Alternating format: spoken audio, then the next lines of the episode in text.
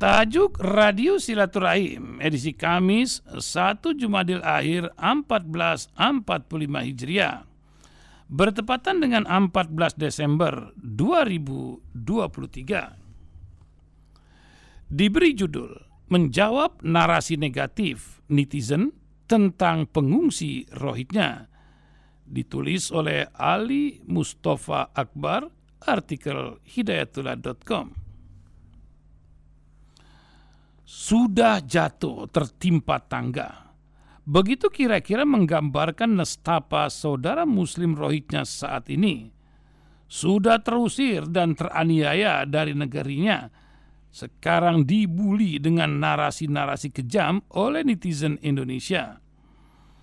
Etnis rohitnya sering digambarkan sebagai orang-orang yang paling sering mengalami persekusi di dunia mereka ditolak di negara sendiri, tidak diterima oleh beberapa negara, hidup miskin, tak punya kewarganegaraan, serta dipaksa meninggalkan negerinya. Padahal sebelumnya mereka merupakan komunitas Muslim yang sudah tinggal berabad-abad lamanya di sana. Mereka absya dan diakui sebagai warga negara bahkan juga ketika Inggris berkuasa di Burma rohitnya menjadi bagian tak terpisahkan dari negeri itu. Hingga ikut andil dalam kemerdekaan Burma pada tahun 1948. Sekarang bernama Myanmar. Keadaan berbanding berbalik sejak kudeta militer oleh Jenderal Ni Win dari Partai Sosialis Burma pada 1962 Komunitas Muslim Myanmar, terutama Rohingya, mendapat perlakuan diskriminatif. Mereka tidak dianggap sebagai warga asli Myanmar. Puncaknya, pada tahun 2017, ribuan Muslim Myanmar terbunuh oleh tentara Myanmar.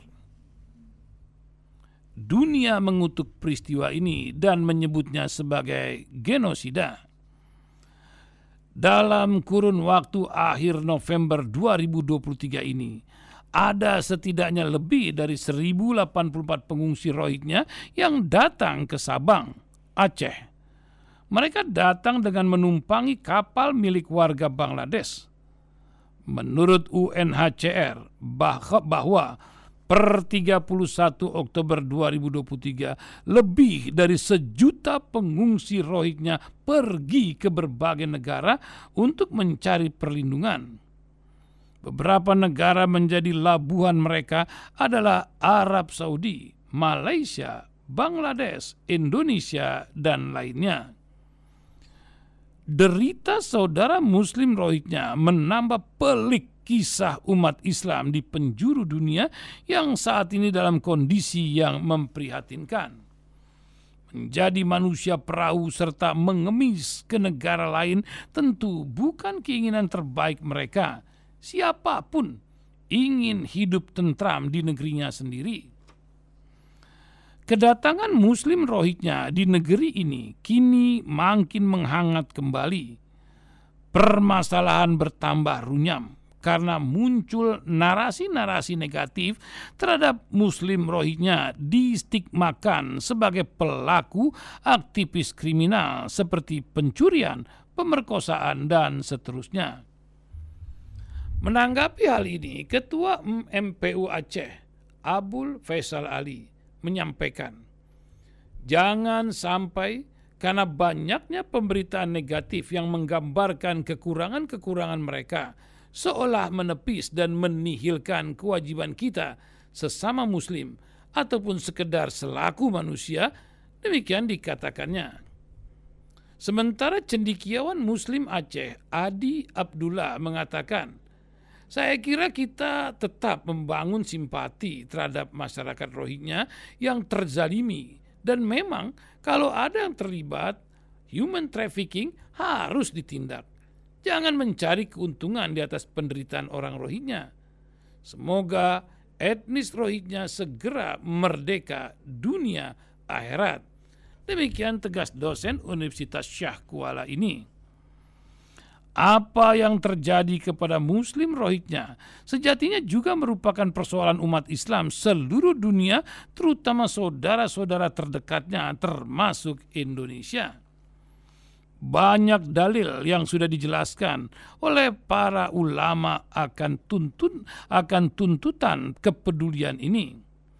Namun, akibat framing miring tentang Rohingya membuat sebagian umat muslim di negara ini mengisyaratkan terpancing untuk tidak empati kepada saudaranya.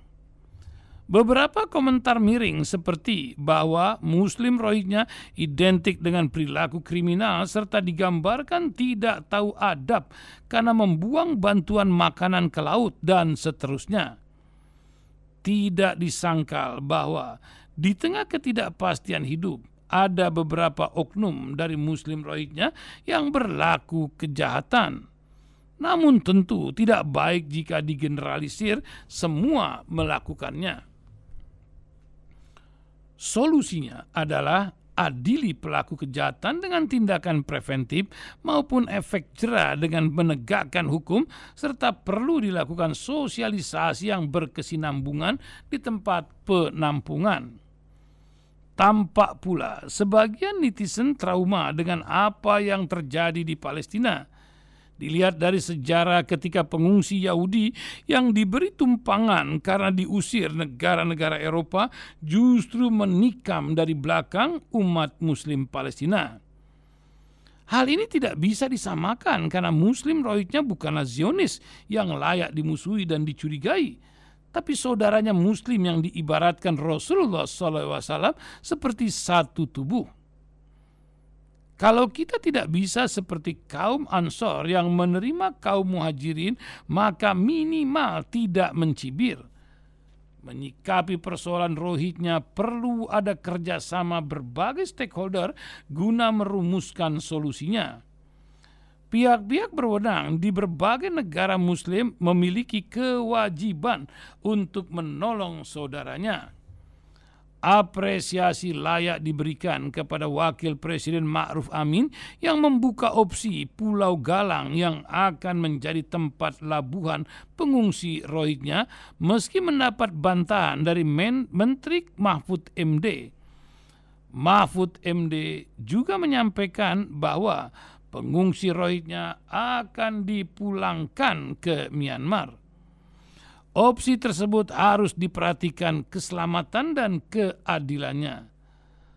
ASEAN harus berperan aktif dalam pengawasan, diplomasi, maupun upaya lainnya untuk menjamin keamanan Muslim Rohingya. Situasi yang dialami oleh saudara Muslim di Rohingya, Palestina, Uighur dan di belahan bumi lainnya yang sedang terzolimi semakin membuka mata hati kita akan kerusakan sistem dunia ini. Dunia ini melahirkan sikap apatisme dan pengabaian pada orang yang seharusnya kita bisa kita bela dan kita lindungi. Dan penyakit ini kini menimpa negeri-negeri muslim Bagaimana jika kita atau keluarga kita yang mengalami nasib serupa, lalu mereka diteriaki, dibuli dengan narasi-narasi jahat agar mengusir kembali ke laut? Di mana kemanusiaan kita? Kita berharap pemimpin-pemimpin kita menjadi lebih baik agar mereka bisa menjadi perisai yang melindungi umatnya. Wallahu a'lam bissawab.